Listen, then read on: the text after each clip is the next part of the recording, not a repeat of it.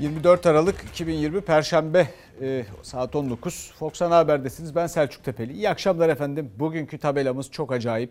Çok acayip. Bu virüsle mücadelede durumlar çok acayip. Aşı ile ilgili beklenenler, beklenenlerin gelmemesi, gerçekleşmemesi çok acayip. Ama aynı zamanda siyasetin gündemi, edilen laflar çok acayip. Bir bakalım e, bu gündemin içinde sizin de umarım ve illaki çok acayip diye nitelendirebileceğiniz birçok şey vardır. Ben kaçırmayın derim çünkü gerçekten çok acayip. Aşıyla başlayalım. Bugün bekliyorduk. Dün biraz sinyal alınmıştı. Aşı nerede? Hala belli değil.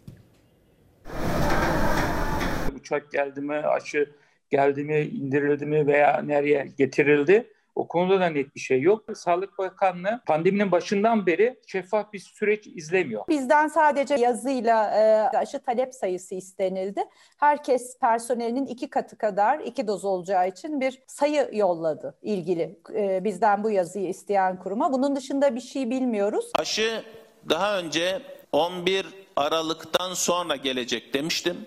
Zannediyorum 2-3 gün sonra yani 3-4 gün içerisinde aşı ülkemize gelebilir. Birkaç gün gecikeceği söylenen Çin aşısı hala ortada yok. Önce 11 Aralık denildi, sonra 24 Aralık'a kaldığı konuşuldu. Hatta bilim kurulu toplantısının da bu nedenle bir gün ertelendiği iddia edildi. Türk Tabipleri Birliği'ne göre yol haritasının çoktan adım adım açıklanmış olması gerekirdi. Bakanlığın tüm hazırlıkları bu, bu esnada yapması gerekir. Aşılar nerede yapılacak, nasıl yapılacak? Bunların bir listesi olacak tabii ki.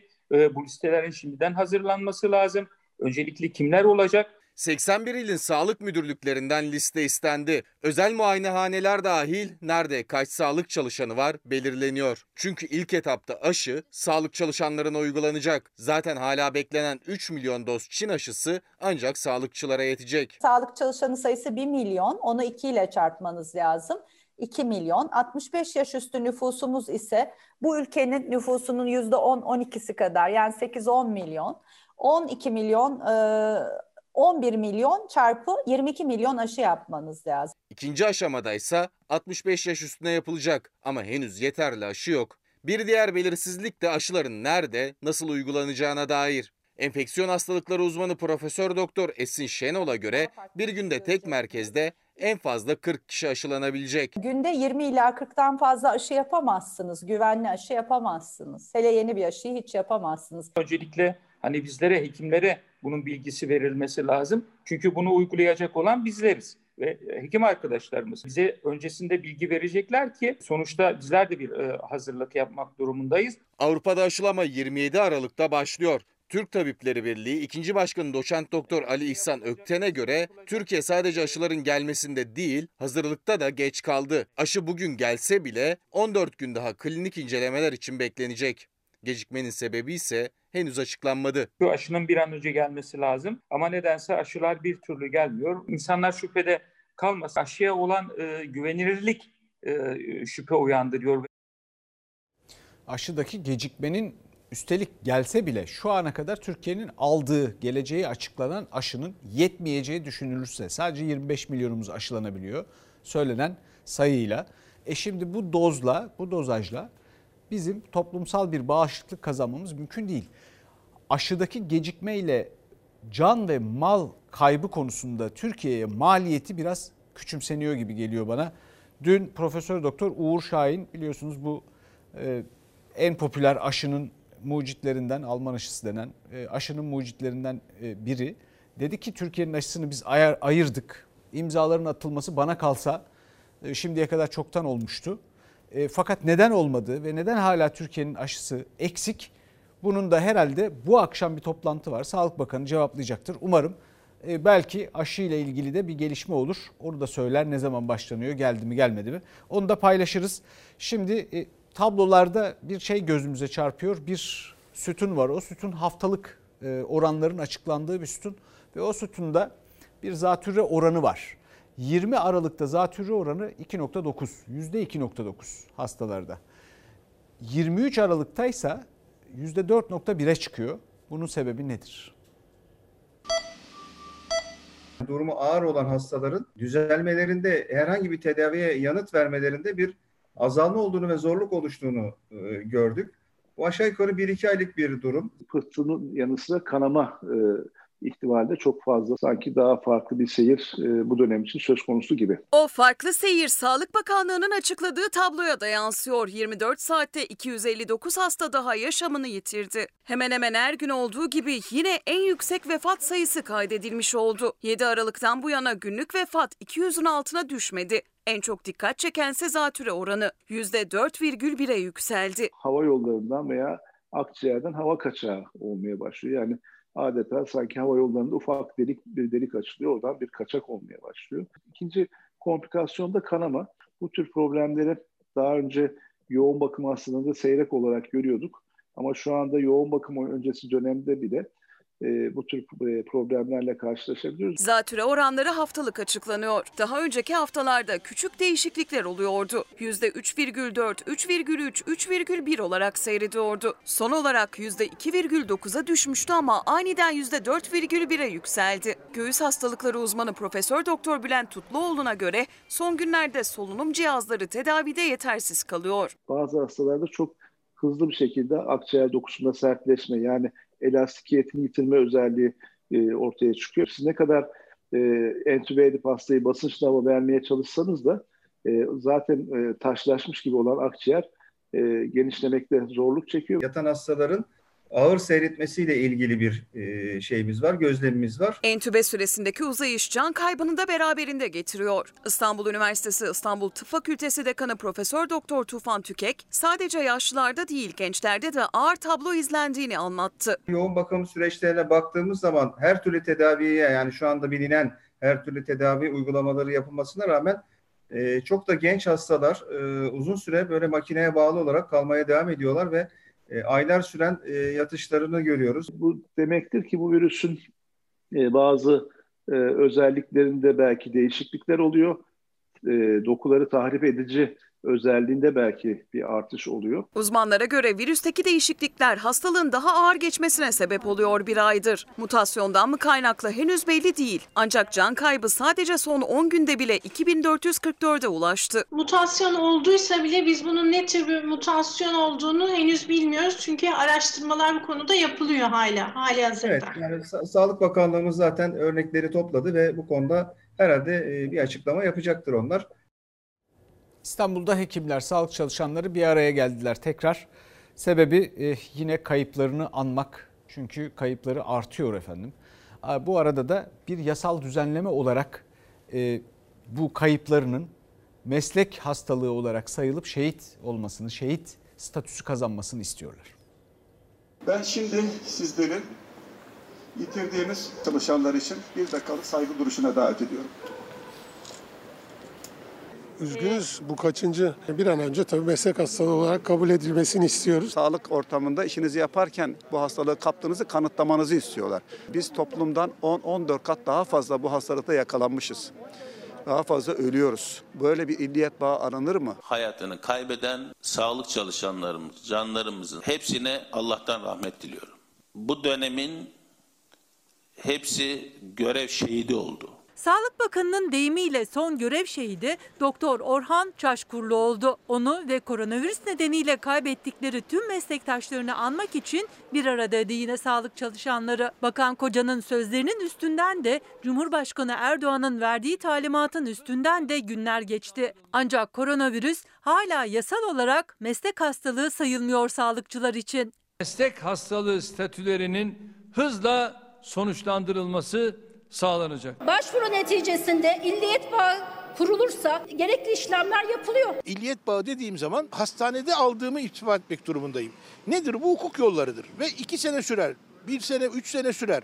Yani hakikaten insanları kandırıyorlar. İlliyet bağı lafını orada tuttuğunuz müddetçe bunu meslek hastalığı olarak kabul etmek mümkün değil. Çalışma Bakanı vazife malullüğü şartlarını hatırlatıp illiyet bağı kurulursa gerekli işlemlerin yapılacağını söyledi. Yani koronavirüsle mücadele eden doktorlar yaşamını yitirdiğinde baktığı koronavirüs hastasından bulaşıp bulaşmadığını ailesinin kanıtlaması isteniyor. Geride kalan ailesine o şartla tazminat ödeniyor ya da maaş bağlanıyor. İstanbul Tabip Odası'na göre ise yasal bir düzenleme şart. Cumhurbaşkanının sözünden sonra biz sandık ki hakikaten hallolur. Direktif gibi verdi. Gene bir yasal değişiklik yok. Son 10 günde herhangi bir meslektaşınız tazminat aldı mı?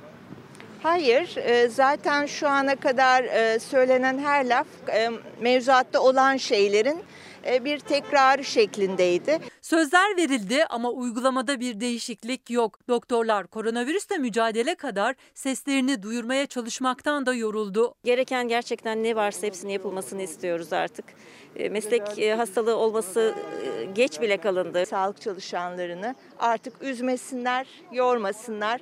Bir an önce en hızlı şekilde illiyet bağı aranmaksızın meslek hastalığı olarak kabulünün sağlanmasını istiyoruz lise ve ortaokulların bir sınav meselesi var. Ülkenin gündem maddeleri arasında en üst sıralarda şu anda. Bir izleyicimiz demiş ki koronavirüs bilim kurulu.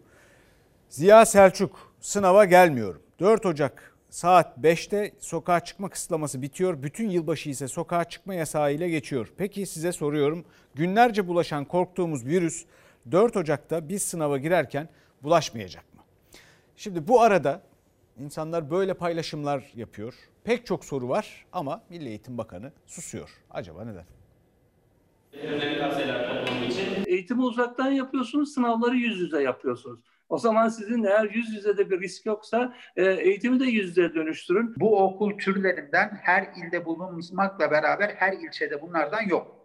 Her ilçede olmadığı için özellikle uzak ilçelerde bulunan öğrencilerimizin il merkezlerine ya da farklı ilçelere giderek burada da ciddi bir ulaşım sorunu. Bu ulaşım sorunuyla beraber bir sağlık riski yeniden karşımıza gelecek. Eğitimciler işin içinden çıkamıyor. 4 Ocak'ta ortaokul ve liseler için okullarda yüz yüze sınav başlıyor. Sınava girecek yüz binlerce öğrenci ve öğretmen risk altında olacak. En yakın okulda sınava girilebilecek denildi ama özellikle yatılı okuyanlar ya da ilçesinde kendi okul türü olmayanlar sıkıntı yaşayacak. Bu kez de taşımalı sınav terimiyle tanışacak Türkiye. Taşımalı şekilde ortaokula devam eden öğrenciler için valiliklerin önlem alarak yine taşımayla öğrencilerin sınava girip yeniden ikamet ettikleri köylere ya da beldelere dönmesi öngörülmüş. Bizim eleştirimiz şu, bu taşıma sırasında yani öğrencilerin köyden merkeze gelmesi, merkezde sınava girmesi ve geri dönmesi aşaması zaten virüsün yayılması açısından uygun bir ortam oluşturuyor. Öğrenciler sınava bulundukları şehirlerde girebilecekler. Ancak kendi okullarında aldıkları eğitimle sınava girecekleri okuldaki soruların zorluk kolaylık dereceleri büyük bir eşitsizliğe neden olacak eğitim uzmanlarına göre. Galatasaray Lisesi öğrencisi diyelim ki e, Artvin'de oturuyor ve e, İstanbul'a gelmemek için sınava Artvin'de girecek. Galatasaray Lisesi binde birlik dilimden en tepeden öğrenci alıyor. Yani ilk binden öğrenci alıyor. Diyelim ki Artvin Lisesi ilk 500 binden öğrenci alıyor. Yani ilk bine giren öğrenci 500 bindeki okulun sınavına girdiği zaman e, onun için her şey çok çok daha kolay olacaktır. Ve Galatasaray Lisesi'ne gelip de gireceği sınavdan çok daha yüksek puan alacaktır. O zaman o dengeyi nasıl sağlayacaksınız? Kendi öğretmenlerinin öğretmenin verdiği ders, işlediği konu, çözdüğü örnek, kullandığı diğer bütün o unsurları yok varsayarak git diğer okulda sınava gir demesi başka bir okulda aynı türden okulda sınava girmesini bir e, geçerli ve güvenli bir ölçme değerlendirme aracı olarak kabul etmemiz mümkün değil. Sınıf tehlikeli, ulaşım riskli. Bir de eşitsizlik söz konusu. Veliler sınavların iptal edilmesini istiyor. Çünkü öğrencilerin sadece bu yılki karneleri değil, üniversiteye girişte belirleyici olacak başarı puanları da belirleniyor bu sınavlarla. Üniversite sınavlarında orta puan dilimlerinde bir puanda ortalama 10 bin kişi yer değiştiriyor. Yüz yüze sınavlar bir an önce iptal edilmelidir. Evet Milli Eğitim Bakanı Sayın Ziya Selçuk Şimdi inisiyatif almıyor. Bu gerçekten bir müşkül durumla karşı karşıyayız. İnisiyatif almıyor. Riske de girmiyor Milli Eğitim Bakanlığı. Onu da görüyoruz. Bu arada konuşmuyor, bir şey de söylemiyor. Bunun dışında bazen hakikaten sesini duymayı ümit etmediğimiz zamanlar oluyor. Sıradan medyaya konuştuğunu duyuyoruz. Bu arada e, ne oldu? Mesela uzaktan eğitimle devam ediyor Türkiye'de eğitim. Uzaktan eğitimde eksikler giderildi mi? Hayır. Orada Kızılay devrede. Peki bu arada bir zaman da var. Efendim okullardaki yüz yüze eğitime geçilebilmesi için bir takım eksikler var biliyorsunuz. Onlar giderildi mi? Ki dünyada Avrupa'da örnekleri var nasıl yapılması gerektiğine dair. Hayır orada da veliler devreye girdi biliyorsunuz. Peki hangi yaş gruplarının bulaştırma ya da e, hasta olma konusunda bu virüsü alma konusunda daha riskli olduğuna dair bir araştırma, bir veri, bir şey var mı? Bir rapor çıktı mı? Hayır ben duymadım. Oysa bir yandan da şimdi bunu soranlar da oluyor. Efendim işte böyle diyordun okullar konusunda. Ben okullar konusunda aynı kanaatteyim. Dünyada özellikle Avrupa'da evet daha gelir durumları iyi şu bu ama eğitime daha çok önem veriyorlar. Görüyorum ki bu ülkede eğitim öncelikli konulardan bir tanesi değil. O ülkelerin Almanya dışında tümünde ilkokullar ve okul öncesi açık. Şimdi biz burada acayip de geri düşüyoruz. Bu acayip çok acayip bir şey. Bunu önümüzdeki yıllarda göreceğiz. E, neyse. Ama bu arada e, şimdi bir sınav var yapılması gerekiyor ve daha bulaştırıcılığı konusunda riskli bir grup. Ortaokul ve özellikle lise öğrencileri. Onlar sınava gidecekler. O konuda bir değişiklik yok. Yüz yüze yapılmasında Milli Eğitim Bakanlığı bir risk görmüyor. Niye? Şimdi onlar kabul ediyorlar. Şöyle kabul ediyorlar. Yani okul bir şekilde uzaktan olduğu kadar sürüyor, devam ediyor. E, dolayısıyla onu öyle kabul ettirebilmek için de bir sınav yapalım. Hiç risk almayalım. Bundan sonraki senelerde biz bu okulla ilgili ne yap gerekiyorsa yaptık. Bakın sınava da girildi. İşte sınav sonuçları filan. Dolayısıyla hiçbir sorumluluk almamak için bir şekilde e, böyle bir e, süreç işliyor, devam ediyor. Şimdi bu o, e, öyle ilginç bir şey ki yani önümüzdeki üniversite sınavında mesela şöyle bir şey sorulabilir. Zor sorulardan bir tanesi olabilir. Bütün bu süreçte Milli Eğitim Bakanı Sayın Ziya Selçuk nerede? Üniversite sınavının en zor sorularından bir tanesi olabilir. Yahut da e, biliyorsunuz artık işte temel Türkçe sorusu olarak belki e, bu da sorulabilir. Mış gibi yapmak ne demektir? E, şimdi geçelim dünyadan korona haberlerine. Dünyada aşılama başladı. E, bir yerlerde e, milyonların da aşılandığı bir süreç işliyor, devam ediyor. Aynı zamanda da hükümetlerinden şikayetçi olan insanlar davalar açıyor. İtalya'da hükümet mahkemelik oldu. Koronavirüs mağdurları hükümet aleyhine 100 milyon euroluk dava açtı. Dünyada Covid-19 kabusu dinmedi. 70 bin kişinin hayatını kaybettiği İtalya'da koronavirüs mağdurları adaletin kapısını çaldı. Yakınlarını kaybeden 500 kişi salgınla mücadelede ihmali olduğu gerekçesiyle Başbakan, Sağlık Bakanı ve Lombardiya valisine dava açtı. 100 milyon euroluk tazminat talep etti. İngiltere'de ise ikinci mutasyon haberi geldi. Sağlık Bakanı Matt Hancock, koronavirüsün Güney Afrika kaynaklı çok daha bulaşıcı bir türünü saptadıklarını açıkladı. İki kişi hemen karantinaya alındı. Hancock son iki haftada Güney Afrika'dan gelenlerle temas edenlere 14 günlük karantina çağrısı yaptı. Fransa mutasyon nedeniyle İngiltere'den ulaşımı durdurunca içlerinde Türklerin de olduğu binlerce tır sürücüsü Dover limanında mahsur kaldı. Üç gündür araçlarında kalan sürücüler polisle çatıştı. Trafik dubalarıyla yardım edin çağrısı yaptı. Fransa sürücülere test yapılması koşuluyla tırların geçişine izin verdi. Amerika Birleşik Devletleri'nde ise salgın dorukta. Son 24 saatte 3487 kişi yaşamını yitirdi. Başkan Trump onayına sunulan 900 milyar dolarlık yardım paketinde vatandaşlar için verilen ödemenin artırılmasını istedi. I am asking Congress to amend this bill and increase the ridiculously low $600 to $2,000. Ülkede aşılama tüm hızıyla sürüyor. Şu ana kadar 1 milyon kişi ilk doz aşıyı oldu. Washington yönetimi 100 milyon doz daha Pfizer-BioNTech aşısı almak için firmalarla anlaşmaya vardı.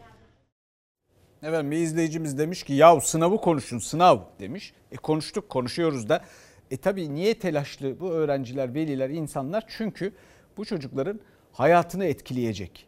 Sonra hayatlarının değişik zamanlarında üniversite sınavı gibi önlerine çıkacak. Onlar açısından belirleyici olacak. Ya herkes üzerine düştüğünü, düşeni yaptıysa bu e, süre zarfında gerçekten eminse bu çocuklara bu sınava girmeyi reva görün. Efendim Avrupa İnsan Hakları Mahkemesi'nin bir Demirtaş kararı var biliyorsunuz ve tartışılmaya devam ediyor. Şimdi ona bakalım. Avrupa İnsan Hakları Mahkemesi'nin terörist Demirtaş'ın derhal serbest bırakılmasını dayatan en son kararını tanımıyoruz, takmıyoruz.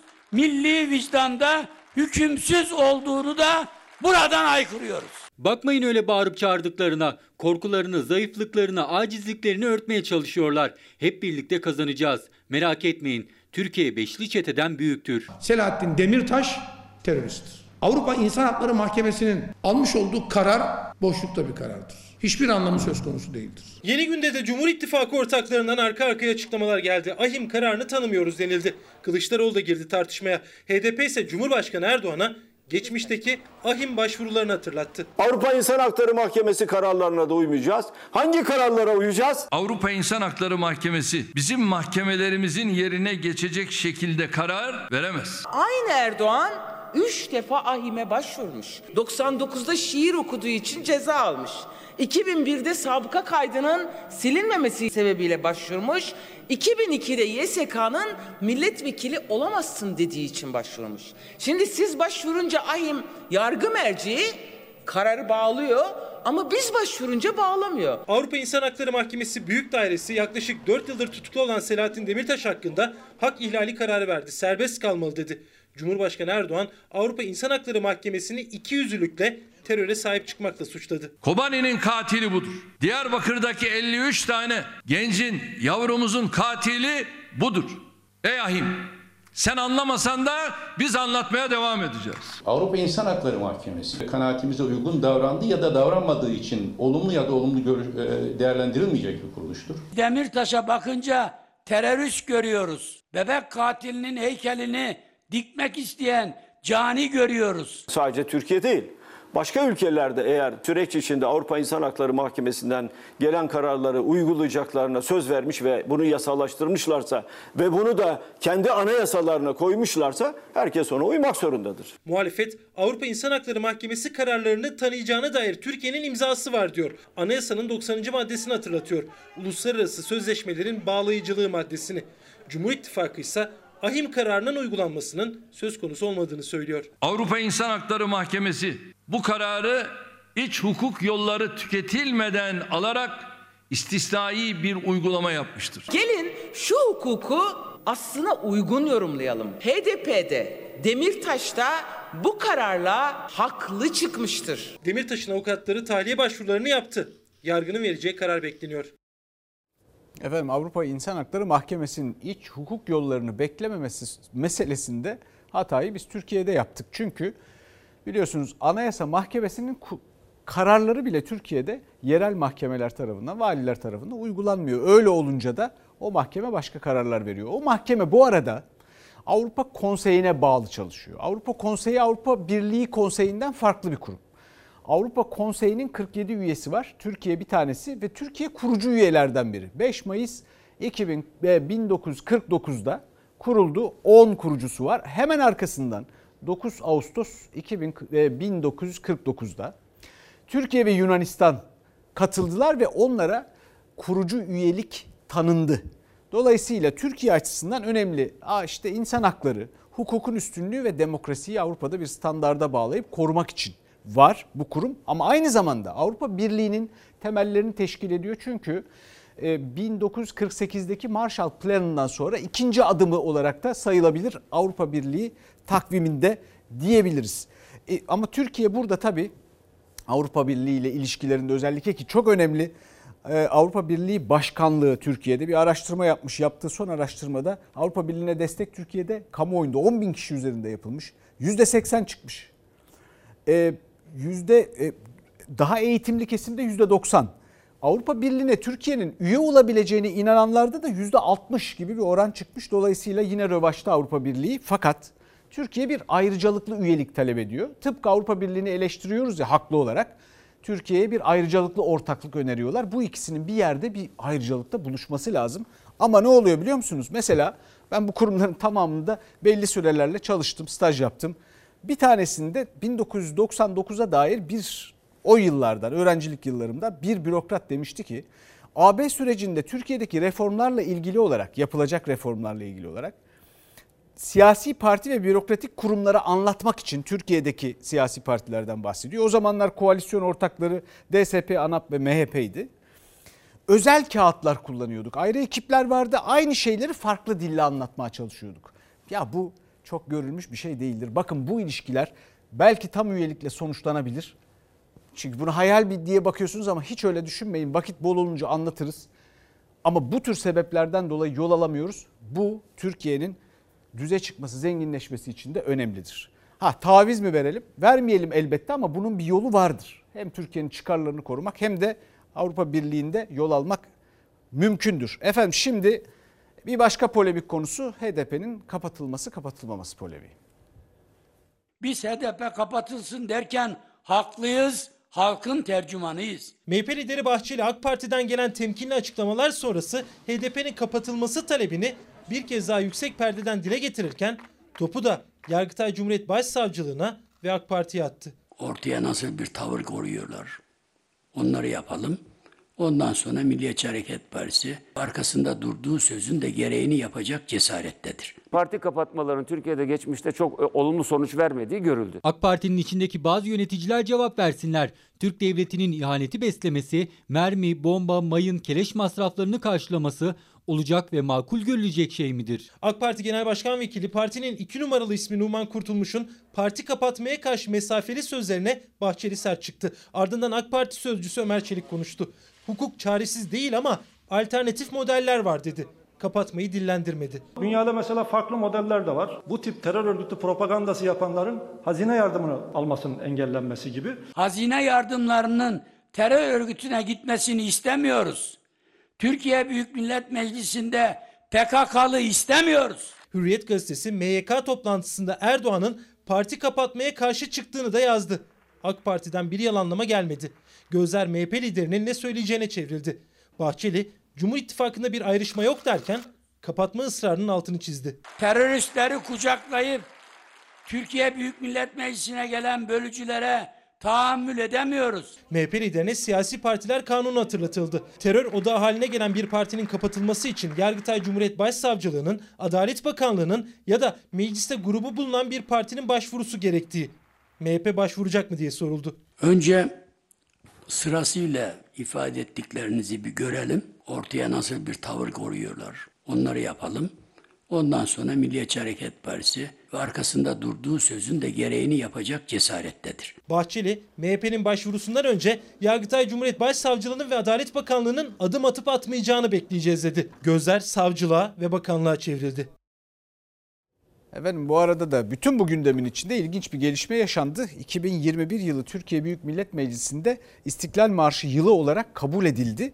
Ve AK Parti, CHP, HDP, MHP ve İyi Parti'nin imzaladığı ortak önergeyle 5 parti bir araya geldiler ve 2021'i İstiklal Marşı yılı olarak kabul ettiler, ilan ettiler. Buna göre de etkinlikler yapılacak. Şimdi geçelim bir başka tartışma, bir siyaset turu. Çok acayip, çok acayip. Sonrasında niye öyle bulduğumu söyleyeceğim ama ben belki de benden önce siz çok acayip bulacaksınız zaten.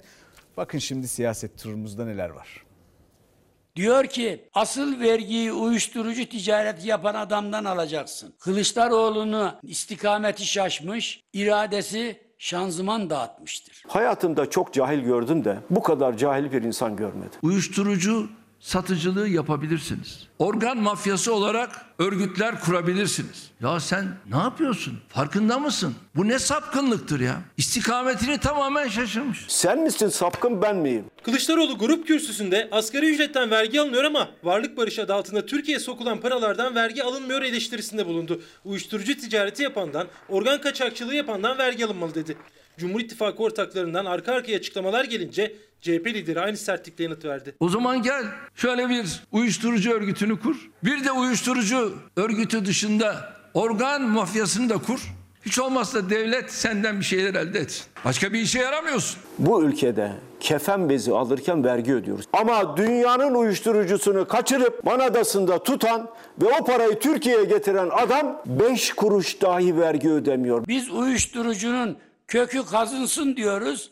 Kılıçdaroğlu vergi alalım diyor. Kılıçdaroğlu su kaynatmıştır. Vah ki vah. Ya bunlarda din iman var mı ya? Bunlarda ahlak var mı? Kara parayı aklamayacaksın. Kara parayla devleti dolandıradan vergi alacaksın. Bu sözler üzerinden beni eleştiriyor. MHP ile İyi Parti arasındaysa masa ve evine dön polemiği yeniden alevlendi. Akşener'in parlamenter sisteme dönüş için bir masa kurulabilir sözüyle. İttifak demeyelim onun adına da masa kurulabilir. Ama ana muhalefet partisinin genel başkanı da o masada olmak durumundadır. CHP genel başkanı tutunacak dal ararken İP'in başkanı demirlediği limandan ayrılıp yenisine yelken açmanın küçük ve kurnaz hesabı içindedir. Muhatabına masa kur demedik, evine dön dedik. Hala zaman vardır. Bu önerimiz geçerliliğini korumaktadır. Diyorum ki dön evine bitsin bu çile. Genel merkezdeki çalışmaları bitirdik. Evime dönüyorum. Bahçeli'nin ikinci kez yaptığı evine dön çağrısına makam aracından evine dönerkenki fotoğrafıyla yanıt verdi Akşener. Efendim büyük Türkiye'nin kıymetli insanları. Bakın şimdi e, SEO diye bir şey var. Yani bu Türkçesiyle açılımını söyleyeyim. Arama motoru optimiz, optimizasyonu. Yani siz artık ne yazıyorsanız, ne tür bir içerik üretiyorsanız ondan bazı anahtar kelimeleri e, kullanıp başlıklarda ya da altındaki bir takım e, yazılacak alanlarda, satırlarda sizi öne çıkarıyor arama motorlarında ya da işte ilgili nerede ise. Şimdi böyle bir şey yapmış olsanız eğer siyasetin şu gündemi ve şu diyaloglar arasında böyle bir şey yapmış olsanız hangi kelimeler önüne çıkıyor ben size bir söyleyeyim bakın çıkarttım onu. Vergi, uyuşturucu ticareti, şanzıman dağıtmak, organ mafyası, sapkınlık, kefen bezi, su kaynatmak, din, iman, kara para, evine dönmek, masada efendim ve makam aracı gibi bir takım kelimeler çıkıyor. Şimdi bunlar eğer SEO olarak yani arama motoru optimizasyonunu kullanırsanız bunlarla internette nereye savrulacağınızı hayal bile edemiyorum. Efendim şimdi Ankara gündeminden devam edelim. Bir özel haber var sırada. E, MHP e, Genel Merkezi'nde Fox TV'nin dikkatini çeken, Fox TV muhabirinin dikkatini çeken bir detay. Cumhur İttifakı 2023'te tekrar iktidar olacak. Sayın Recep Tayyip Erdoğan da Cumhurbaşkanı seçilecektir. MHP Genel Merkezi'nin eksi ikinci katında Bahçeli'nin bu sözleri yankılanırken iki kat üstte Genel Merkez'in girişindeki sergi. Serginin girişinde Bahçeli resmi. Sergide AKP'nin yıkım bilançosu, yıkım sürecinde AKP, 17-25 Aralık yolsuzluk süreci başlıklı kitaplar. Her vatan evladından Cumhurbaşkanı olur, Recep Tayyip Erdoğan'dan Cumhurbaşkanı olmaz diyen Milliyetçi Hareket Partisi neden şimdi Cumhur İttifakı'nda içindedir? Bunu millet anlatsın, bunu halk anlatsın. Cumhur İttifakı Türkiye'dir. Cumhur İttifakı Türk milletidir. Bahçeli'nin il başkanları toplantısındaki Cumhur İttifakı vurguları bir gün önce meclisteki geçmiş sözlerini hatırlatan muhalefete de yanıt gibiydi. Cumhur İttifakı'ndan geri adım yok dedi MHP lideri üstüne basa basa. Biz Cumhur İttifakı'nı kararlılıkla devam ettireceğiz. Sayın Cumhurbaşkanımız Recep Tayyip Erdoğan 2023'te de Cumhurbaşkanı adayımızdır. Bahçeli de kurmayları da AK Parti ve Erdoğan'a yönelik geçmişteki tüm sert söylemleri rafa kaldırdı ama MHP Genel Merkezi'ndeki sergi alanında raflarda o eleştiriler aynen duruyor. MHP Genel Merkezi'nin giriş katı. Kapıdan girdikten sonra geniş alandaki sergi burası. MHP'nin geçmişi ve bugünü yani arşivi. Bahçeli'nin yaptığı tüm konuşmalar, meclis çalışmaları sergileniyor. Tüm partililerin, ziyaretçilerin gezebildiği o alanda sergide camekanlı bölümde bugün rafa kaldırılan söylemlerin kitaplaştırılmış halleri duruyor. Cumhur İttifakı'nın kurulmasıyla tüm eleştiriler rafa kalktı ama ittifak öncesi yazılan kitaplar hala raflarda. AKP'nin yıkım bilançosu, 17-25 Aralık yolsuzluk süreci ve Cumhurbaşkanlığı seçimi kitapları bunlardan sadece birkaçı. 17-25 Aralık yolsuzluk süreci ve Cumhurbaşkanlığı seçimi başlıklı konuşmaların yer aldığı kitapçıklar. 3 cilt halinde. AKP'nin yıkım bilançosu 16 Nisan 2017 referandumuyla anayasa ve sistem değişikliğine neden hayır dendiğini anlatan yayınlar. 12 Haziran sonrası ustalık dönemi tuzakları ismini taşıyan kitap. Geçmişe bakışımız, bugünü, bugüne bakışımız da geleceği şekillendirmekte belirleyici bir rol oynayacaktır. MHP Genel Merkezi'ndeki sergide çözüm sürecine yönelik eleştirilerin de yer aldığı kitaplar da raflarda. Yıkım sürecinde AKP'nin son iki yılı, müzakerenin sonu ihanet, bölünme başlıklı yayınlar. MHP bugün eski sözleri hatırlatan muhalefete tepkili ama genel merkezinde o sözleri herkesin görebileceği yerde tutuyor. Şarkılar seni söyler, kitaplar neyi söyler? Şimdi Türkçe dua e, polemiğine dönelim. Bir polemimiz daha var, sürüyor biliyorsunuz.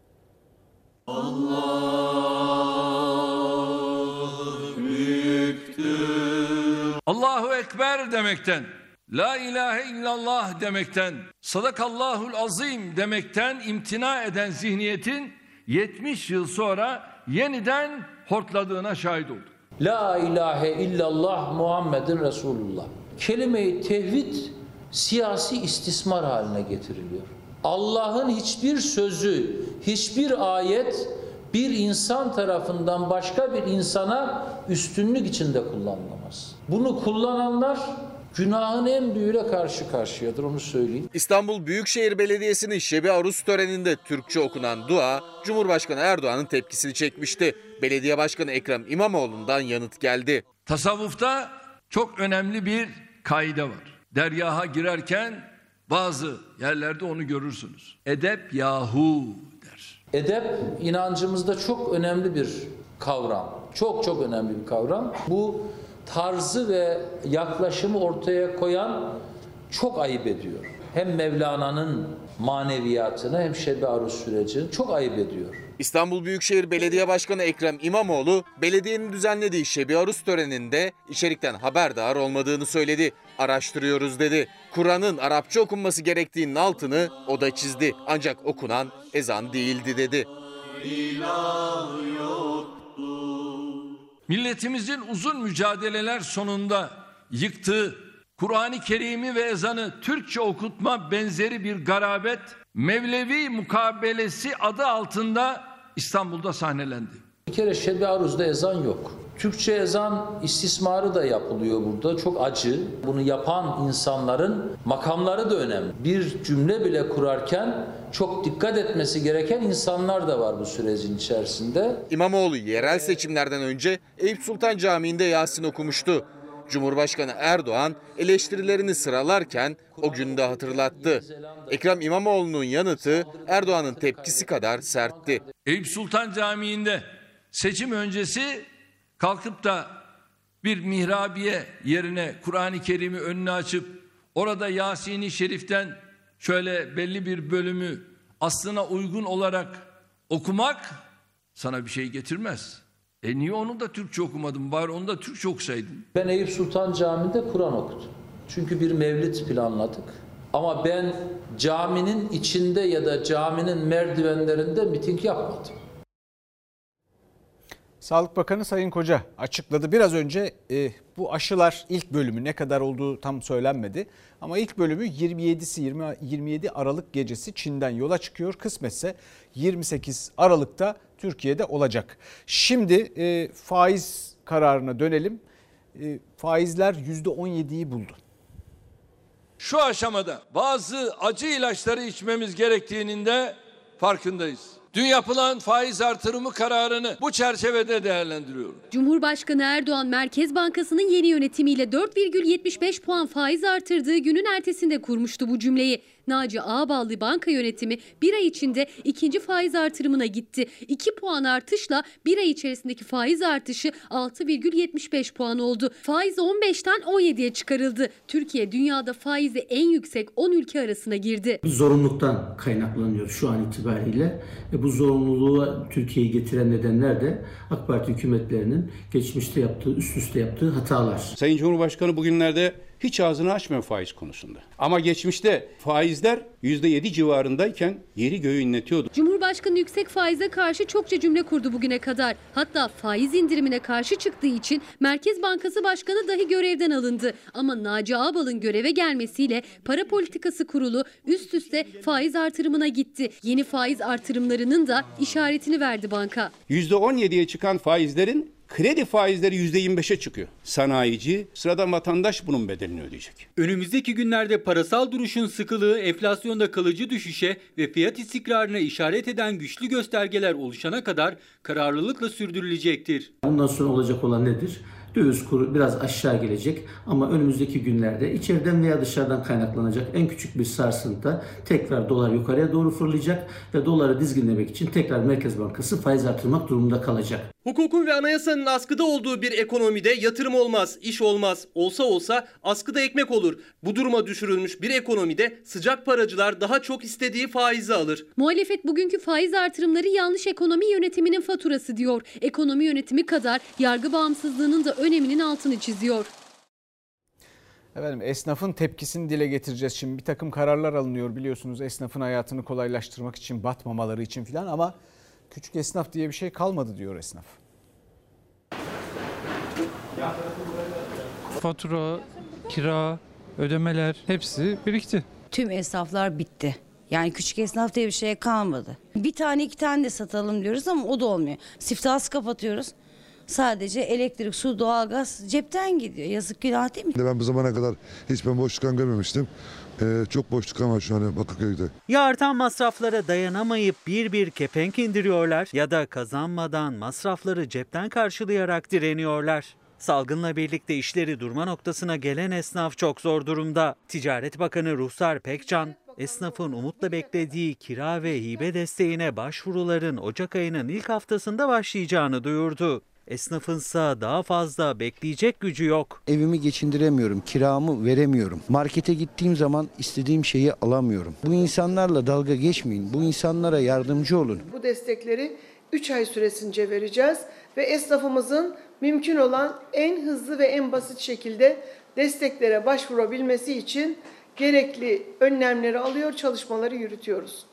E-Devlet üzerinden yapılacak destek başvurularının en geç Ocak ayının ilk haftası itibariyle başlamasını öngörüyoruz. Çok geç kalındı. Bundan sonra ne zaman olacağı belli değil. Hemen olmalı. Esnafın durumu çok zor da. Siz caddeye görüyorsunuz hanlarda binlerce arkadaşımız var. Esnaf yıllardan beri tanıdığımız kepek kapalı. Açmıyorlar bile dükkanları kapalı. Kiraları ödeyemeyecek durumda. Salgın nedeniyle gelir kaybı yaşayan esnafa 3 ay boyunca biner lira destek verecek hükümet. Ancak her esnaf yararlanamayacak bu destekten. Alabilen de Ocak'ta başlayacak başvuruların sonuçlanmasını bekleyecek. Masrafların hepsi zorluyor. Kirasından tut efendime söyleyeyim elektrik, su vesaire. Zaman e, uzadıkça esnaf kötü duruma düşüyor. İşleri nedeniyle zor günler yaşayan bir esnaf da Bakırköy'de mağazası olan Neslihan İsmet. Salgından dolayı düğünler yapılamadığı için günlerdir elbise satamadığını söylüyor. Siftah yapamıyor ama borçlar birikiyor.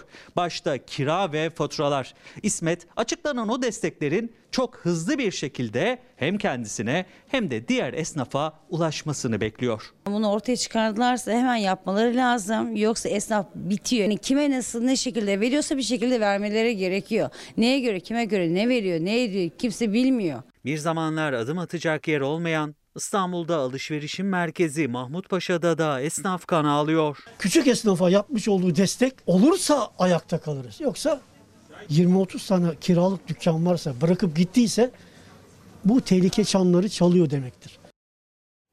Ankara Büyükşehir Belediye Başkanı Mansur Yavaş Ekim ayında söz vermişti. Ankara'nın köylerine internet götürecek e, e, bu sözü vermişti, götüreceğini söylemişti. Sözünü tuttu. Ankara'nın bütün köylerine 914 köye internet gitti. Dikkat dikkat! Ankara Büyükşehir Belediyesi köyümüze ücretsiz internet hizmeti getirmiştir. Ankara merkeze 110 kilometre uzaklıktaki Yoğun Perit köyünün cami hoparlöründen hizmetin ayaklarına kadar geldiğinin duyurusu. Sadece oranın değil, başkente bağlı 914 köyün artık interneti var. İkinci sınıfa gidiyorum. EBA'ya girmekten de zorlanmıyorum. Sevgili evlatlarım, Mansur dedeniz size en kısa zamanda interneti gönderecek. Koronavirüs nedeniyle okulların kapanmasıyla Ankara'nın kırsal bölgelerinde yaşayan çocukların uzaktan eğitim için internete erişim zorluğu Mansur Yavaş harekete geçirdi. Başkente bağlı bine yakın köyde internet olmadığı tespit edildi. Ekim ayı başında duyurdu internetsiz köy kalmayacak diyerek. İnşallah sizler de dersleri canlı olarak izleyebileceksiniz. 1, 2, 3, 5, 10 derken Aralık ayının son haftasında 914 köy internete kavuştu. Yüzlerce çocuk da sorunsuz uzaktan eğitim bağlantısına. Dikkat dikkat! Ankara Büyükşehir Belediyesi köyümüze ücretsiz internet hizmeti getirmiştir. Tüm öğrencilerimiz köy konağında ücretsiz faydalanabilirler. Hayırlı olsun. İnternetten takip etmekten zorlanıyorduk. İnternet için Ankara Büyükşehir Belediyesi'ne teşekkür ediyorum. Söz verdiğimiz gibi Ankara'mızda internetsiz köy kalmadı. Bine yakın köyümüzü ücretsiz internete kavuşturduk. Ömrüm ve gücüm yettiğince eğitim aşkıyla çalışan her bir evladımızın yanındayım. Yeter ki yüzünüz hep gülsün. Başarılar dilerim evlatlarım. Mansur Yavaş bu mesajı paylaştı. Ankara'da internet olmayan köy yok artık. Belediye bu hizmeti kendi bütçesiyle sağladı. Efendim şimdi bir reklam arası. Efendim siyaset sadece kanunlarla, talimatlarla, düzenlemelerle yapılmaz. Aynı zamanda davranışlarla da yapılır. E, kültürel altyapı çok önemlidir. İnsanlarla iletişim kurmak, onların bildiği dilden konuşmak önemlidir. Şimdi tarımla ilgili dün başladık. Dedik ki 15 başlıkta tarımın nasıl düze çıkacağına dair bir fikir beyan edebiliriz. Bana kalsaydı dün biliyorsunuz hashtagimiz. Oradan yola çıkmıştık. Dün demiştik ki bir defa bu tarımsal desteklemeler o kadar kafa karıştırıcı ki ve küçük üreticiye yönelik değil. Bunu yeniden düzenlenmesi ve sadeleştirilmesi herkesin bileceği bir hale getirilmesi lazım. Bugün bir başkasını ikincisini söyleyeceğiz. O da şimdi geç kalındı ama niye geç kalındığını da söyleyeceğim. Fakat yine de yeni yılla beraber hiç olmazsa önümüzdeki 8 aylık Ekim ve Besi dönemine dair maliyet ve kazanç hesapları yapılmalı. Bunlar ilan edilmeli ve sabitlenmeli maliyetler. Bu önemli bir şeydir önünü görebilmesi için ee, ve hemen yapılması gerekir yarın. Dolayısıyla bu da ikincisi olsun. Neden önemli? Şundan önemli. Yani geç kalındı ama şimdi bakın 100 sabanı düz derler eskiler. 110 tarlaya kon. 120'de ovaya, 130'da yuvaya. Bu takvime uyun hiç olmazsa diyeyim ben de. Bu arada bugün altyazıda geçti diye ama görmediniz diye üzülmeyin. Emeklilerle ilgili onların da eşit zam beklentisi var. Onu da paylaşacağız sizinle yarın akşam. Yarın akşam görüşmek üzere. İyi akşamlar. Yeniden